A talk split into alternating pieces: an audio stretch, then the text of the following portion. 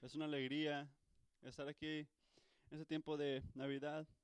Y si no tengo la oportunidad de hablar con usted este, en persona, le quiero decir que pase una buena Navidad y los quiero mucho, los amo mucho y le agradezco por estar aquí este día mientras hablamos por este el Dan- capítulo de Daniel en diciembre. Recuerdo que alguien me dijo, este, ahí me dijo, ¿vas a hablar sobre el capítulo de siete, ocho de Daniel este, durante la Navidad? Sí, claro que sí, voy a hablar de Daniel este, en ese tiempo. ¿Por qué? Porque en estos capítulos, como voy a decir esta mañana, hablamos sobre Jesucristo.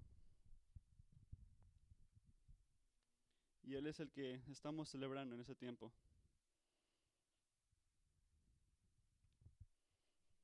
Hablando de ese tiempo de Navidad,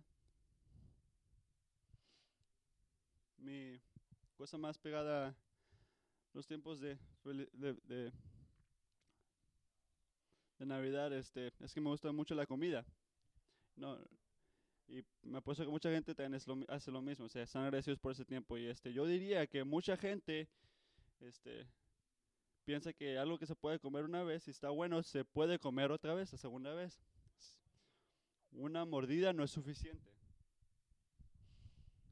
Así que a veces al probarlo una vez, al saber que lo probamos una vez, hace la an- anticipación para hacerlo otra vez este, más, más, este, más alegre, más este, satisfechante. Así que imagínense en esto, si han, este, apenas van llegando, han llegado a ese restaurante que han querido ir, han querido este, probar su comida por años, y llegas ahí y ya sabes exactamente lo que vas a ordenar. Yo he hecho esto antes. Pero esto ocurre antes de llegar ahí, la comida llega, tú vas a comer, y esa primer mordida es todo lo que tú habías imaginado. Y eso y todo más, mucho más. Estoy este, tomando un riesgo la- grande ahorita, tomando, hablando de su comida ahorita. Pero este, piensa en esto, piensa en una carne que van a comer, y tomas la primera mordida, y tu alegría empieza a levantarse, y tú te pones a pensar, wow, acabo de tomar una mordida, y puedo tomar otra, y otra, y otra. Y se sigue poniendo mejor. Y yo diría que, que sabi- sabiendo esto y entendiendo esto, eso es exactamente lo que es la palabra del Señor. Esta, esas palabras que escuchamos esta mañana no, no se nos han dado nada para que nosotros este, lo miremos y para que nos alegremos o nada para que movamos nuestras cabezas. No. Se nos dieron para satisfechar nuestros, nuestra alma, para satisfechar nuestra alma, no nada más una vez, no dos veces, pero una y otra vez. Yo no pienso que es un accidente que el rey David habló sobre la palabra del Señor como refiriéndose a comida. No, él sabe, él lo entiende, que así que está diciendo en Salmos ciento diecinueve, cuán dulces son tus palabras, a, a, qué dulces son tus palabras, son más dulce que la miel a mi boca. Así que porque estamos tomando dos semanas para hablar, para ver la palabra del Señor en Daniel capítulo siete, porque estamos dando dos semanas. Yo creo porque es el Señor, que el Señor este, quiere que nosotros masquemos esas palabras, para que podamos pensar en esas palabras, para que nos tomemos nuestros tiempos, nuestro tiempo, para que seamos satisfechos por esas palabras. Así que cuando nosotros nos habla en su palabra, Él nos está dando nada menos que comida para el resto de nuestras vidas, para, nuestro, para nuestras almas. Es lo que está haciendo. Y para pensar en este capítulo, es este tener, es como si el Señor nos toma de la mano y nos enfoca nuestros ojos en el futuro. Es lo que está haciendo. No es este un futuro de, un, un futuro que se mira hermoso, oh, sería hermoso que esto pasaría. No, eso no es un tipo de futuro así. Es un futuro este, seguro, un futuro que va a ocurrir, un futuro garantizado, algo que va a ocurrir, que debería agarrar nuestra atención. Y te pide que va, eh, lo entiendas y, y, los, y lo hagas. Así que lo que está haciendo es que está agarrando nuestra atención, es como te está agarrando de la camisa y te está diciendo que lo sigas a Él, que lo entiendas. Así que recuerdo lo que le estaba diciendo el domingo pasado. Dije que le iba, iba a predicar en dos partes con un enfoque grande. Así que estás aquí ahorita, esta semana, y no estuviste aquí la semana pasada, perdón que no escuchaste, voy a decir algo rapidito sobre lo que hablamos el domingo pasado, pero aquí es lo que entienden. El punto grande de los dos servicios, de los dos sermones, es que al final Jesucristo gana. Yo escuché y ahí va a salir, al final de todo Jesucristo gana. Y si tú estás en Jesús, tú también ganas. Ese es el punto de todo esto. No cambió en los últimos siete días, no. Era la verdad la semana pasada y es lo mismo ahorita. Así que al final de todo, Jesús gana. Y si usted está en Jesús, también gana usted. Y hay como cuatro razones, tan siquiera en Daniel siete, porque esta es verdad, por la cual es verdad. Así, compartí dos la semana pasada y ahorita voy a compartir las otras dos. Y para hablar so- otra vez sobre lo que pasó la semana pasada, es este, cada reino en este mundo es sujeto a la, la soberanía del Señor. Así que sepan esto y noten esto. Esto no es algo sobre el futuro. Esto es algo sobre el presente. Algo que está ocurriendo ahorita. Ahorita mismo, cada rey, cada reino, cada corazón, aunque quiera ser lo bueno o malo, está presente y está abajo el juicio del Señor. Bueno o malo. En este momento está así. Y esa verdad la podemos ver en el Daniel, cuando habla sobre estas bestias que están saliendo y, están, y aunque tienen gobierno. ¿Qué, qué son estas bestias? ¿Qué, qué significan? Eso significan los reinos y reyes que están yendo contra la autoridad del Señor y están hablando sobre la gente del Señor, hablando mal de ellos. Así que, ¿qué nos dice Daniel sobre estas bestias? Nos dice que el dominio se los dio Dios, está limitado por Dios y están, van, a ser, este, van a estar bajo juicio por el Señor. Están limitados por Dios, están puestos por Dios y van a ser, este, van a estar bajo juicio por el Señor también. Así que esto lo podemos ver en Daniel. El Señor está en este, el, el que está leyendo la Biblia, tiene, tiene, tiene en sus manos el futuro, tiene, tiene en sus manos lo que va a ocurrir. Y podemos estar seguros y saber que el futuro no está fuera de mano, no, lo está controlando el Señor en todo momento. ¿Por qué? Porque está en sus manos y Él lo está controlando a cada momento, como podemos ver en Daniel. Así que, ¿qué significa? Que tus enemigos espirituales y físicos, ellos no están en cargo. Tus enemigos en este mundo no están en cargo. ¿Quién está encargado? El Señor está encargado y lo debemos, en conf- debemos confiar en Él. Cada reino en este mundo está bajo la autoridad del Señor. Así que el segundo punto de, de la semana pasada es que cada reino en este mundo es sujeto al juicio del Señor. Esa verdad lo vemos este, en la Escritura, cuando Daniel dijo que sobre las cosas que le ocurrieron a estas cuatro bestias, los reyes y reinos de este mundo, en los tiempos del pasado, en el versículo nuevo, podemos ver que el Señor este, se sienta ahí y abre su libro, y lo que ocurre ahí es lo que dice el Pablo, Pablo en Romanos dos, dice, Uh, pagará cada uno según lo que merecen sus obras. Él dará vida, él dará vida eterna a los que perseveraron en las buenas obras. Buscan gloria, honor, honor y inmortalidad. Pero los que son, son grandes en egoísmo, rechazan la verdad para aferrarse a la maldad, recibirán el gran castigo de Dios. Porque el día que el Señor regrese,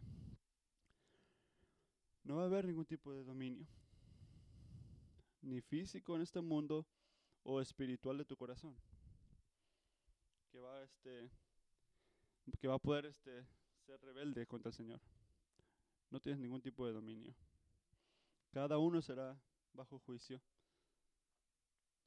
Todos los enemigos de Dios van a ser destruidos. Cada hombre, cada mujer que en esta vida a este, se ha retirado de vivir su, propio, su propia alegría, su propio placer, y no se ha enfocado en lo que quiere el Señor. No, esa es una palabra de cuidado.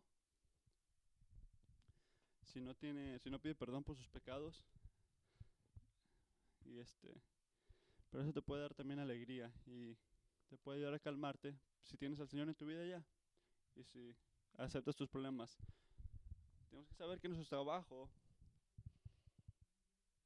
es glorificar al Señor, pero no es nuestro trabajo, no es nuestro trabajo este intentar agarrar justicia en la gente que nos está haciendo mal en este mundo, intentar agarrar justicia en nuestro gobierno. Nosotros tenemos que dejar que el Señor haga su trabajo. Él no va a dejar que la gente que es culpable no tenga este, su, su juicio. Al final de todo, todos van a contestarle al Señor. Y por esa razón lo debemos de enfocar, lo debemos de confiar a Él. Confiar que cada, cada, cada persona, cada reino está bajo el juicio del Señor y van a ser juzgados también. Así que ahora le voy a decir el punto número tres.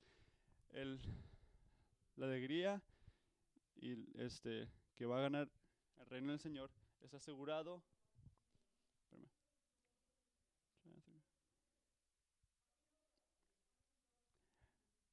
El reinado del Señor va, va a ganar al final de todo.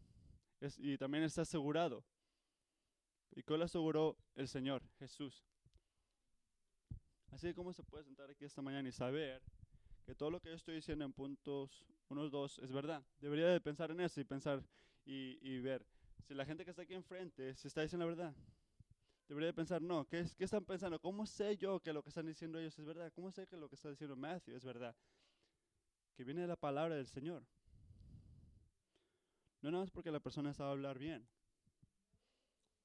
Sabemos que los primeros dos puntos son verdad. ¿Por qué? Porque el reino del Señor este, está asegurado por, la, por el triunfo de Jesús. Y la razón que yo no puedo hacer este capítulo en una semana es porque los versículos trece y catorce son los versículos más importantes en todo Daniel. Y yo casi diría que eh, en todo el, el, el Viejo Testamento. Así que miren al versículo trece y catorce. En esa visión nocturna, vi que alguien con aspecto humano venía entre las nubes des, del cielo. Se acercó al venerable anciano y fue llevado a su presencia.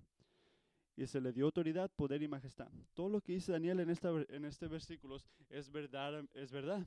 En primer lugar nos dice que en esta visión, el Daniel, mira esta figura, está viniendo con las nubes.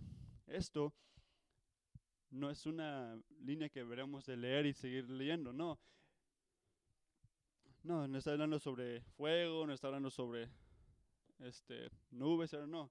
Eso es algo que debemos de tomar nuestro tiempo para leer y para escuchar y, y, y meditar en esto. Miro que alguien está viniendo con las nubes del cielo, nos está diciendo algo.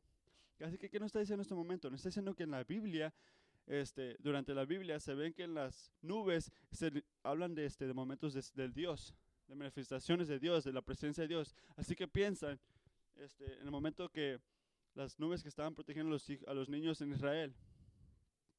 O piensen este, el, el, el, el templo donde el Dios, el Dios estaba protegiendo a la gente también.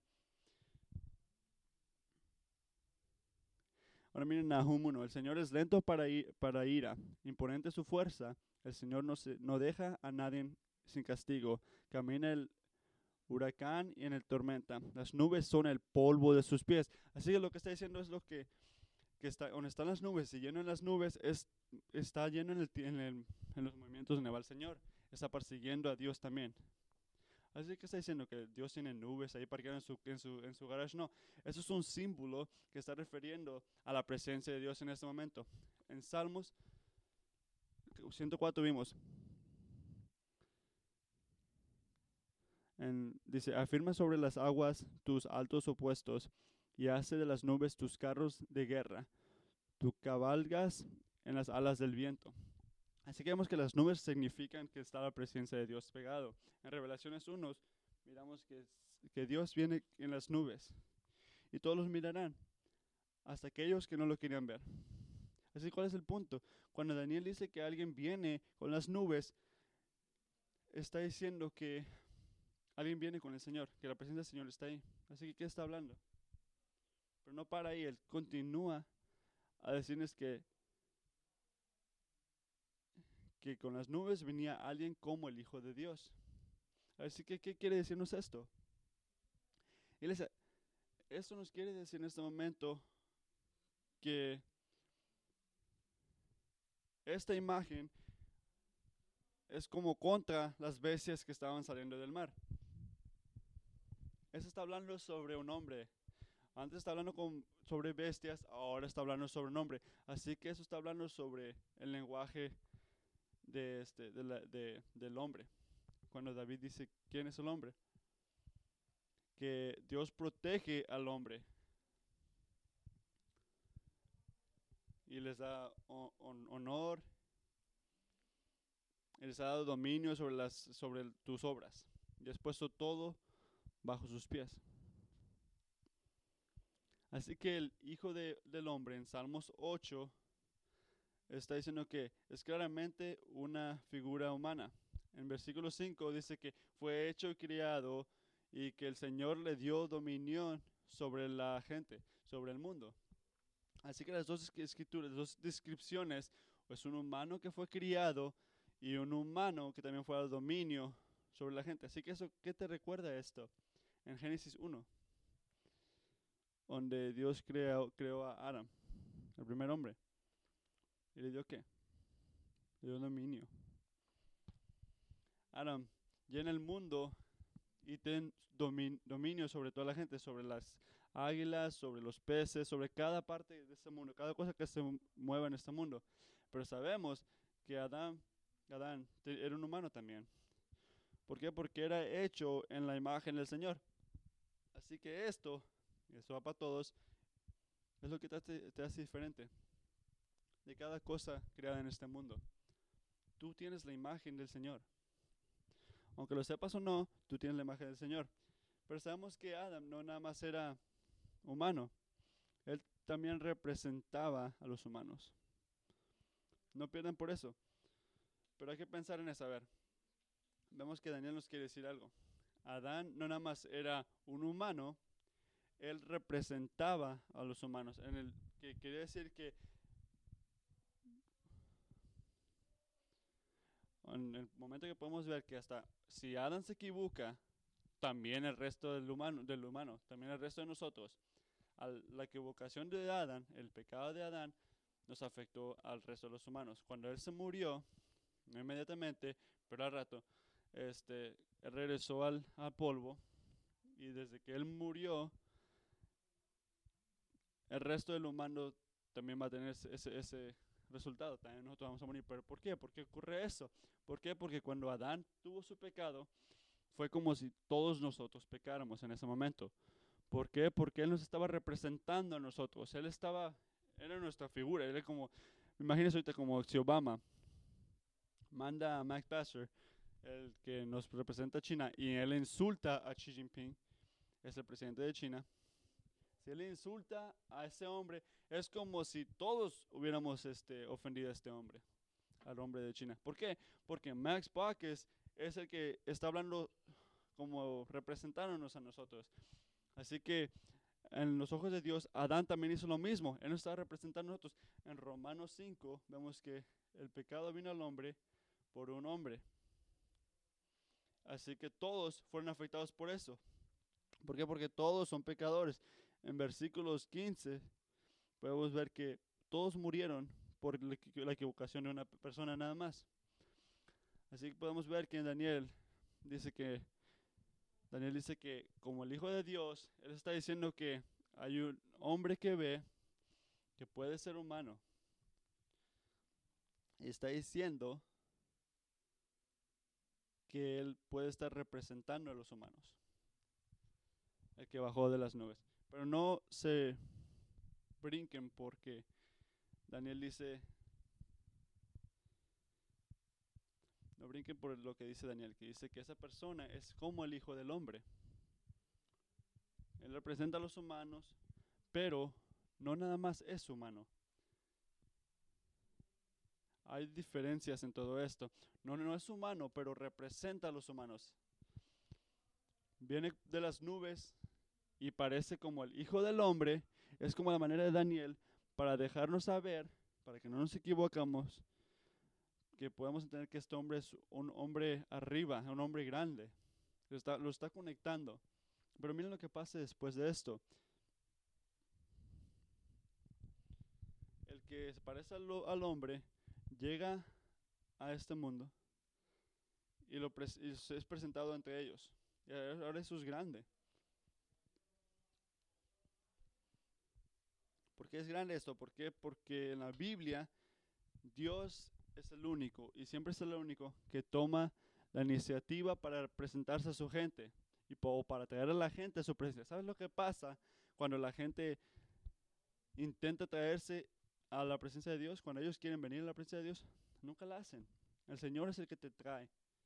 Ellos mueren. Cuando, cuando uno quiere ir a la presencia de Dios, ellos mueren. Él es grande y nosotros no.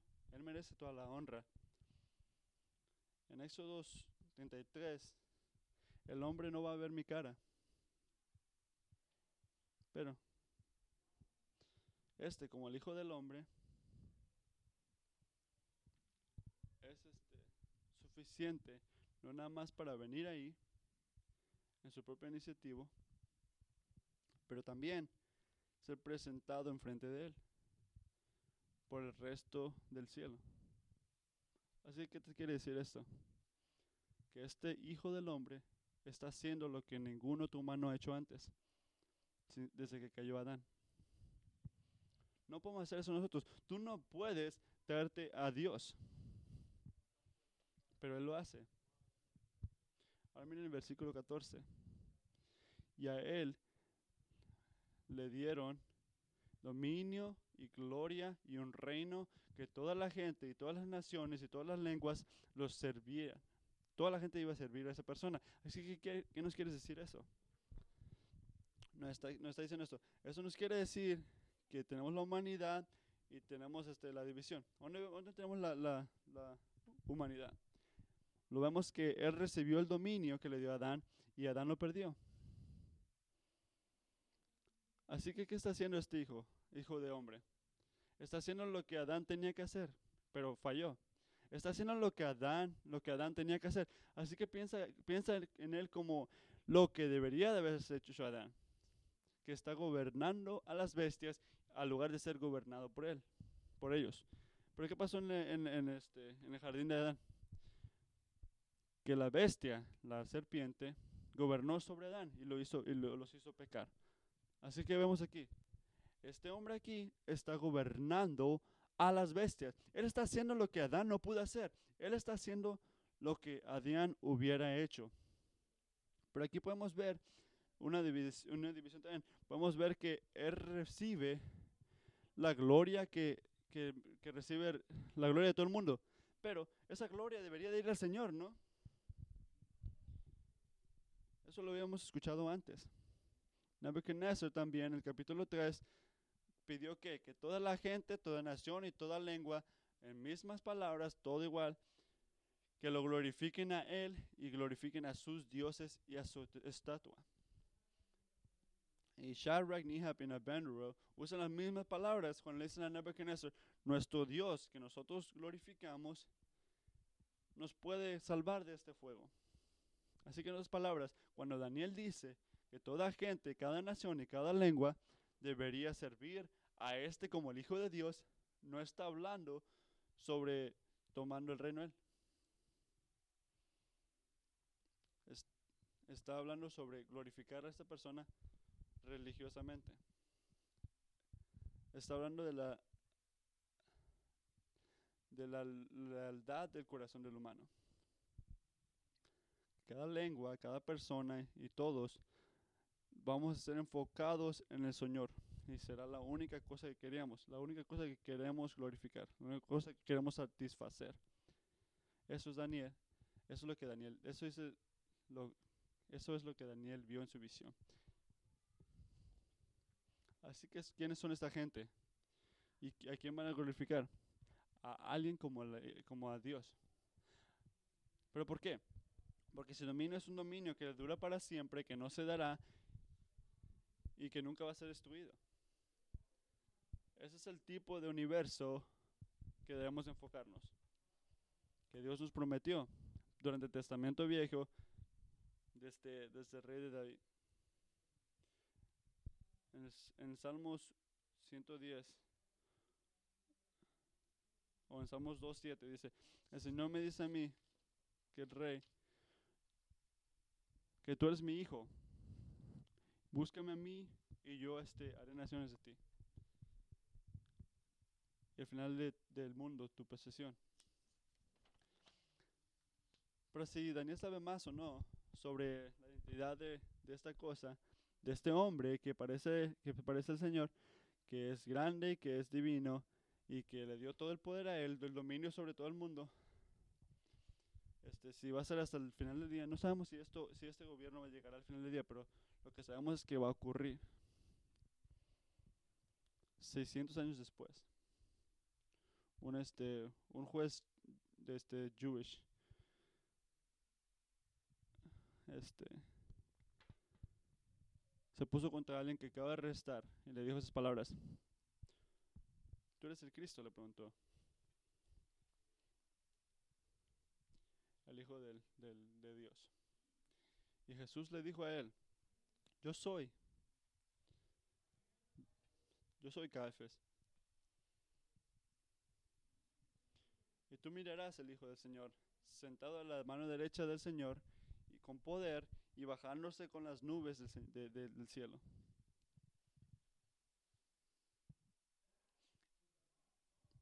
Es el momento donde se debería caer el mic, el micrófono. Ese era Caifás, viéndolo toda la verdad. Amigos, solo Jesús, enteramente Señor, enteramente humano, nos une perfectamente y nos enseña exactamente lo que vemos en Daniel siete. La misma presencia del Señor es en Daniel siete. Él es el único que se puede sentar a la mano derecha de Dios, Jesús. Vemos en el versículo nueve que los, tu, los tronos están puestos. No nada más es uno, son más de uno. Solo Jesús puede traer el reino de Dios a la tierra, reemplazando a las bestias de este mundo y poniendo a Dios enfrente. En Revelaciones cinco, ¿quién se puede parar enfrente de él y hacer lo que quiere con su mundo? Y nadie en esta tierra, hubo nadie capaz de abrir, abrirlo ni examinar su continente. Y lloraba yo mucho porque no sabía encont encontrado a nadie que, fuer que fuera digno de abrir el rollo ni examinar su contenido. Pero miren, el león de la tribu de Judá, la raíz de David, ha vencido, y él mismo abrió el rollo. Y en el medio de, entonces vi en medio de ellos cuatro seres vivientes del trono y los ancianos, a un cordero que estaba de pie y parecía haber sido sacrificado. Tenía siete cuernos y siete ojos, que son los siete escritos, espíritus de Dios enviado por toda la tierra. Y le mandó gente de donde, cada persona, cada visión, cada nación, están enfocadas en el Señor, y ellos deben, deben de glorificar al Señor. Cada reino en este mundo. Pues debemos de notar esto. Notar que al final de todo, Jesucristo gana.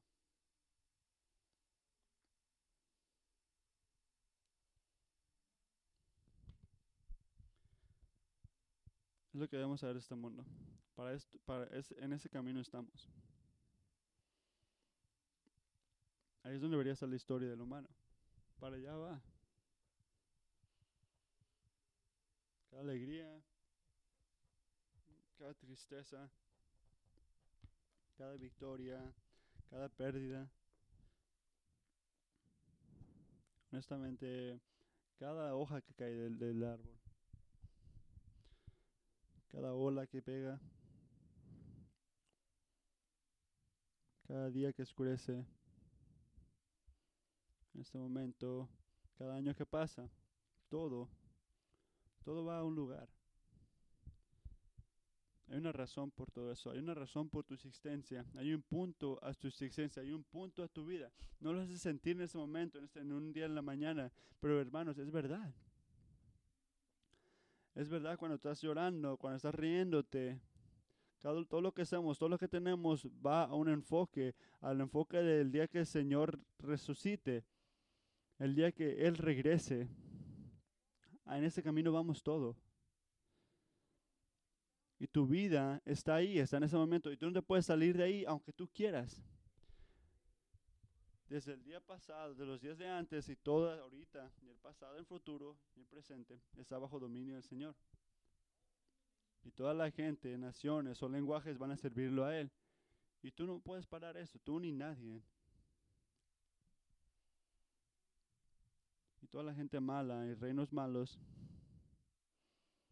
no pueden parar ese tren tampoco.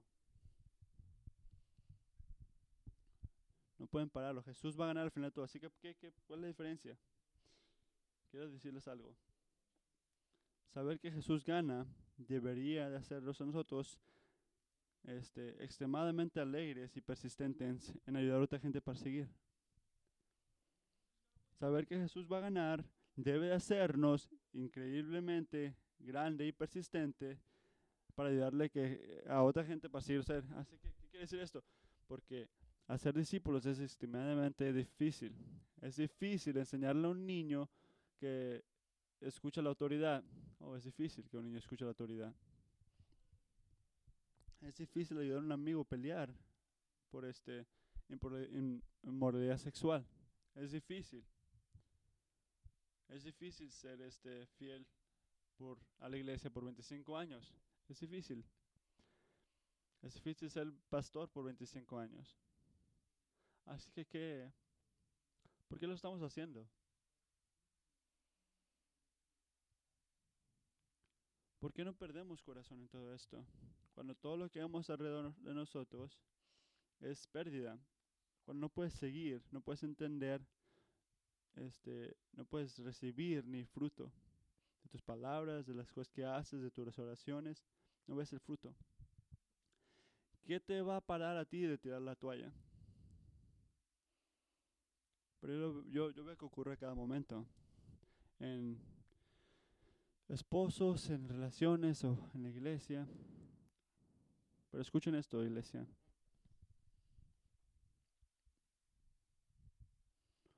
Tú puedes seguir y vas y, y sigues, porque cada palabra que tú hablas, cada nota que tú escribes, cada oración que tú dices en el nombre de, de ayudarle a alguien que tú amas que siga al Señor, es una enseña, enseñanza de este a la gente de lo que va a ocurrir al final.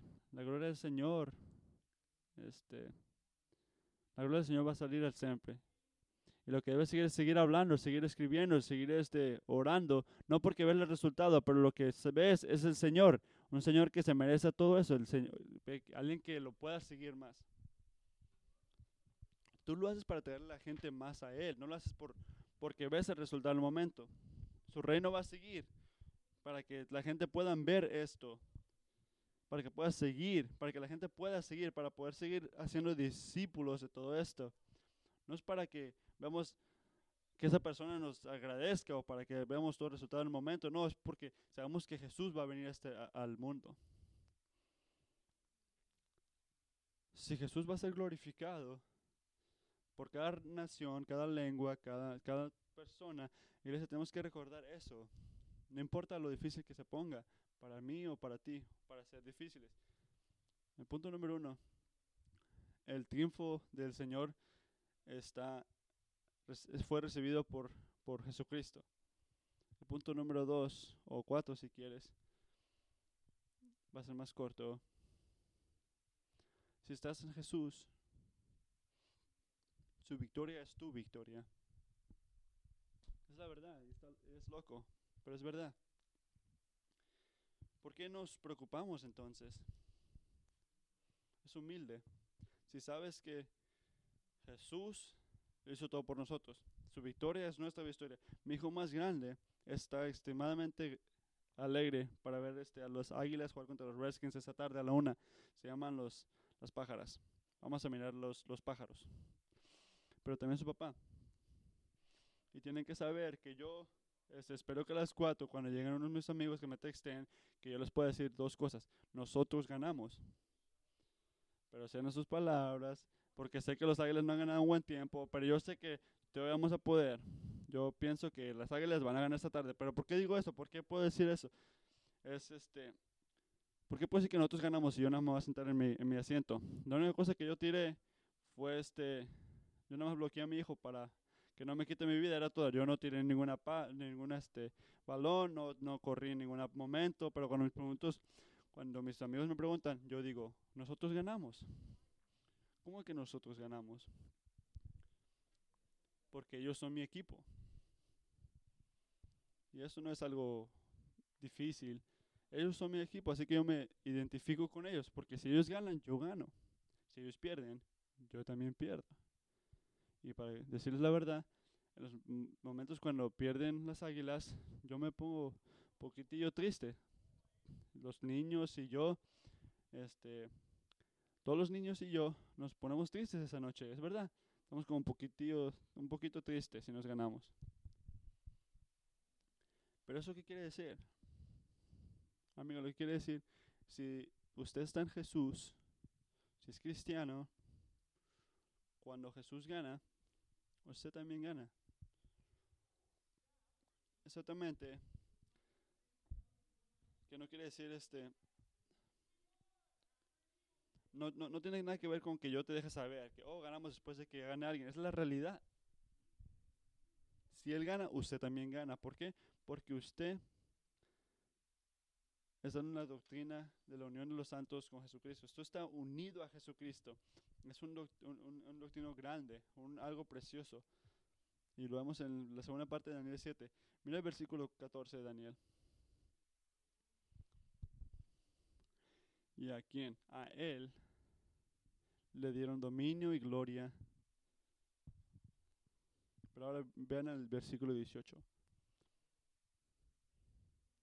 Pero los santos de más arriba recibirán el reino y poseerán el reino para siempre y para siempre jamás. Pero como, ¿qué quiere decir eso? ¿Qué es? ¿Jesús recibe el dominio o nosotros reci recibimos el dominio? ¿Cuál es la respuesta? No, la respuesta son las dos cosas.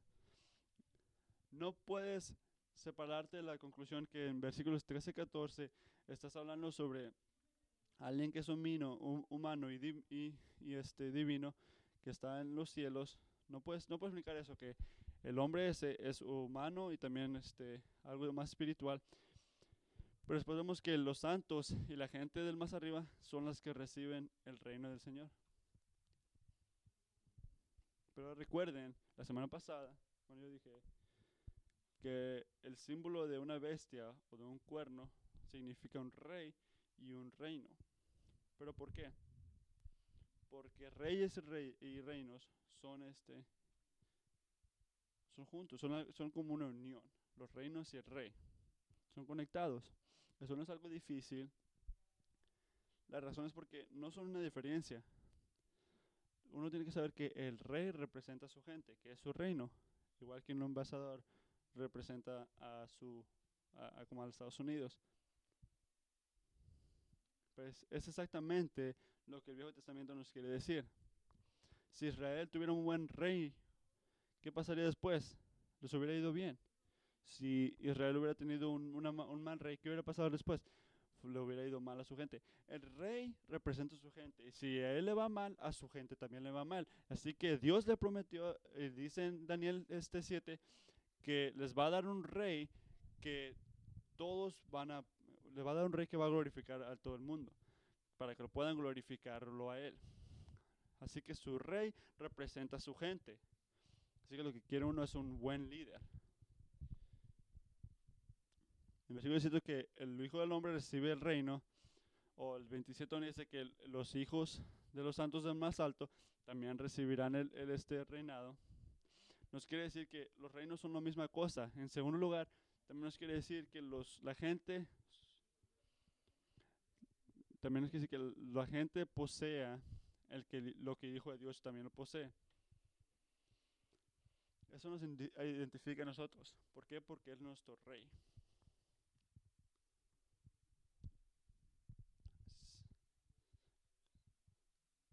Así que, ¿por qué no, este, ¿por qué no nos sorprende esto? ¿Por qué no debes decir, ¿por qué no se debe decir, no, ¿por qué eso? Porque nosotros tenemos que saber que es una relación íntima que tenemos con él. Y que nos quiere decir el Viejo Testamento, cuando nos quiere decir, y cuando nos habla sobre el servicio de, del Señor.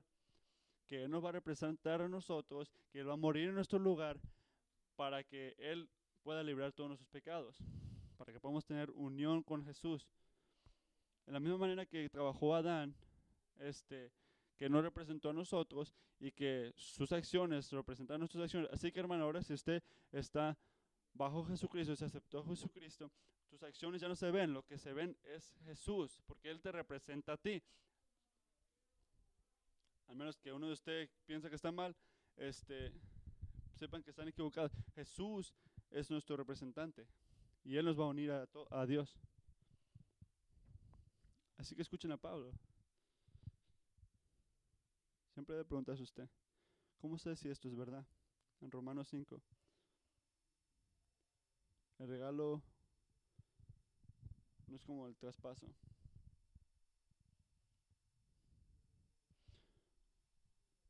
Pues, si por la transgresión de un solo hombre murieron todos, ¿cuánto más el don que vino por la gracia de un solo hombre, Jesucristo, abundó para todos? Tampoco se puede com- comparar la, de, la, la dádiva de Dios con las conse- consecuencias del pecado de Adán. El juicio que lleva a la conden- a condenación fue resultado de un pecado, pero la da- dádiva que lleva a su justific- justificación tiene que ver con todo. Lo que quiere decir es que Jesús nos representa, nos representa a nosotros, igual que nos representó a Adán. Pero aquí es donde se, se pone como un poquito difícil. Es una pregunta. Si este tiempo no está en el mundo, es cuando habla Pablo sobre este, gente que glorifica al Señor en este mundo, debemos de ver esta gente que, esta, esta gente que glorifica al Señor debe de presentar a nosotros y saber que Jesús va a regresar y hacer todo nuevo. Tienen que pensar en eso. La Escritura nos enseña las dos cosas. Nos enseña que el enfoque de Daniel siete está en el futuro. No pierda eso.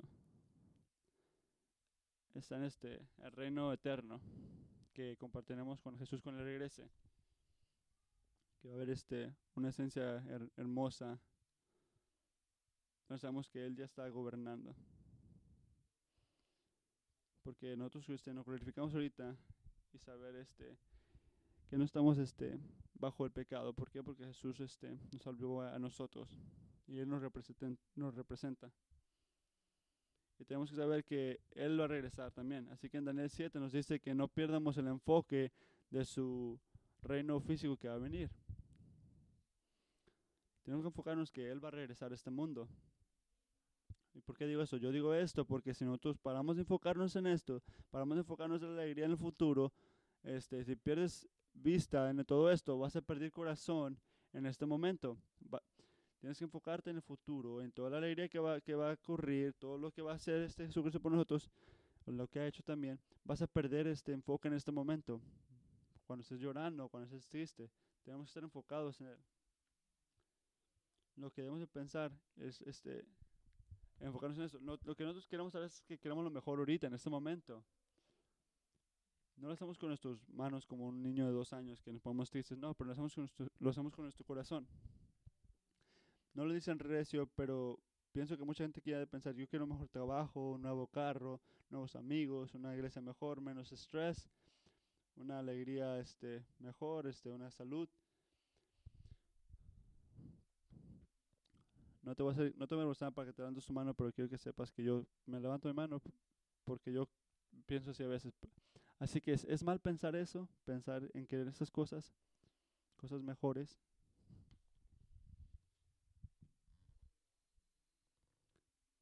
Es mal que yo quiero esta pers- el cuerpo de esta persona.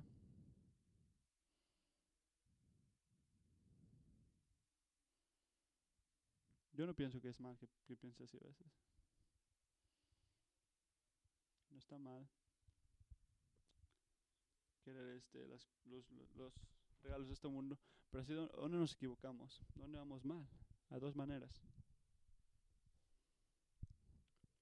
Nos metemos en problemas si este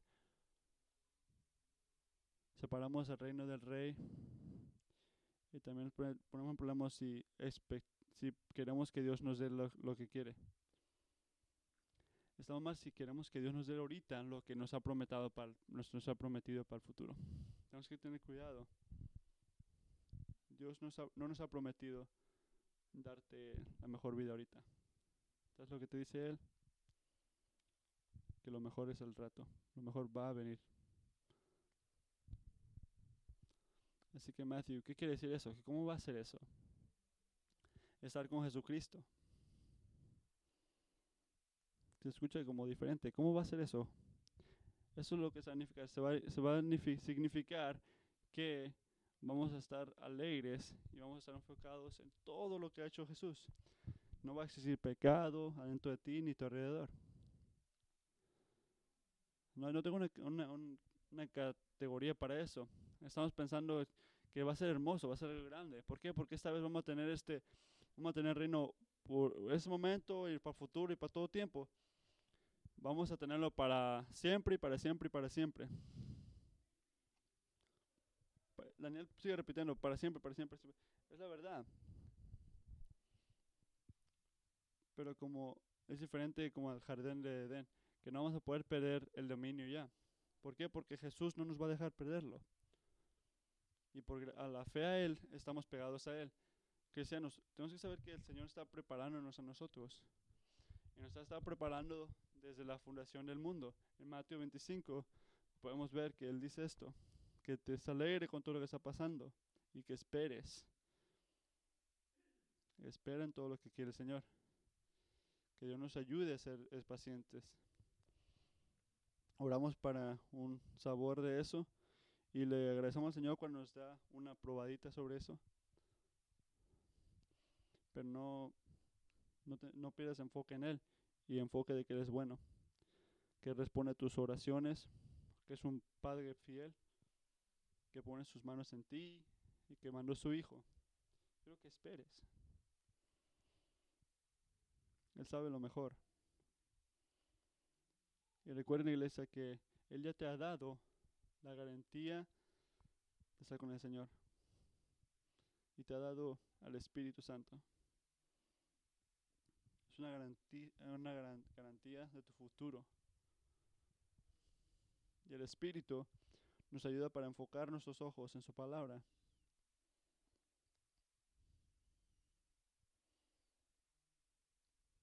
El triunfo de Dios está asegurado por el triunfo de Jesús.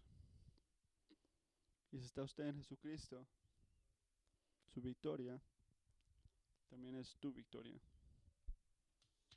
Quiero que cierres sus ojos y escuches esas palabras. Entonces preparamos. Y miré un nuevo mundo, porque el primer mundo ya se cerró. Vi el nuevo Jerusalén bajando de los cielos de Dios, preparada como una novia hermosa, vestida para su prometido. Y una potente voz que provenía del trono y decía: aquí, entre los seres humanos, está la morada de, la morada de Dios. Él acampará en medio de ellos, y ellos serán su pueblo. Dios mismo estará con ellos y será su Dios. Él les enjugará toda lágrima de sus ojos. Ya no habrá muerte, ni llanto, ni lamento, ni dolor, porque las primeras cosas han dejado de existir.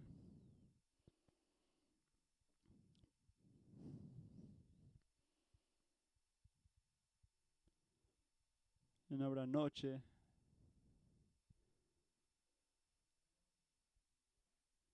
no, neces no necesitarán luz de lámpara ni, ni, ni de sol, porque el Señor los alumbrará. Reinará por los siglos de los siglos. El ángel me dijo: estas palabras son verdaderas y dignas de confianza.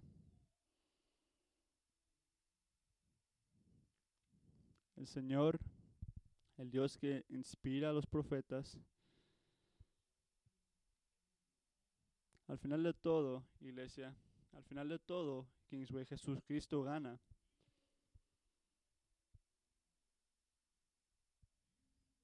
Y si usted confía a Jesucristo, confiesa su pecado y confía en Él, confía en que lo va a salvar, y ese día, mi amigo, usted también va a ganar.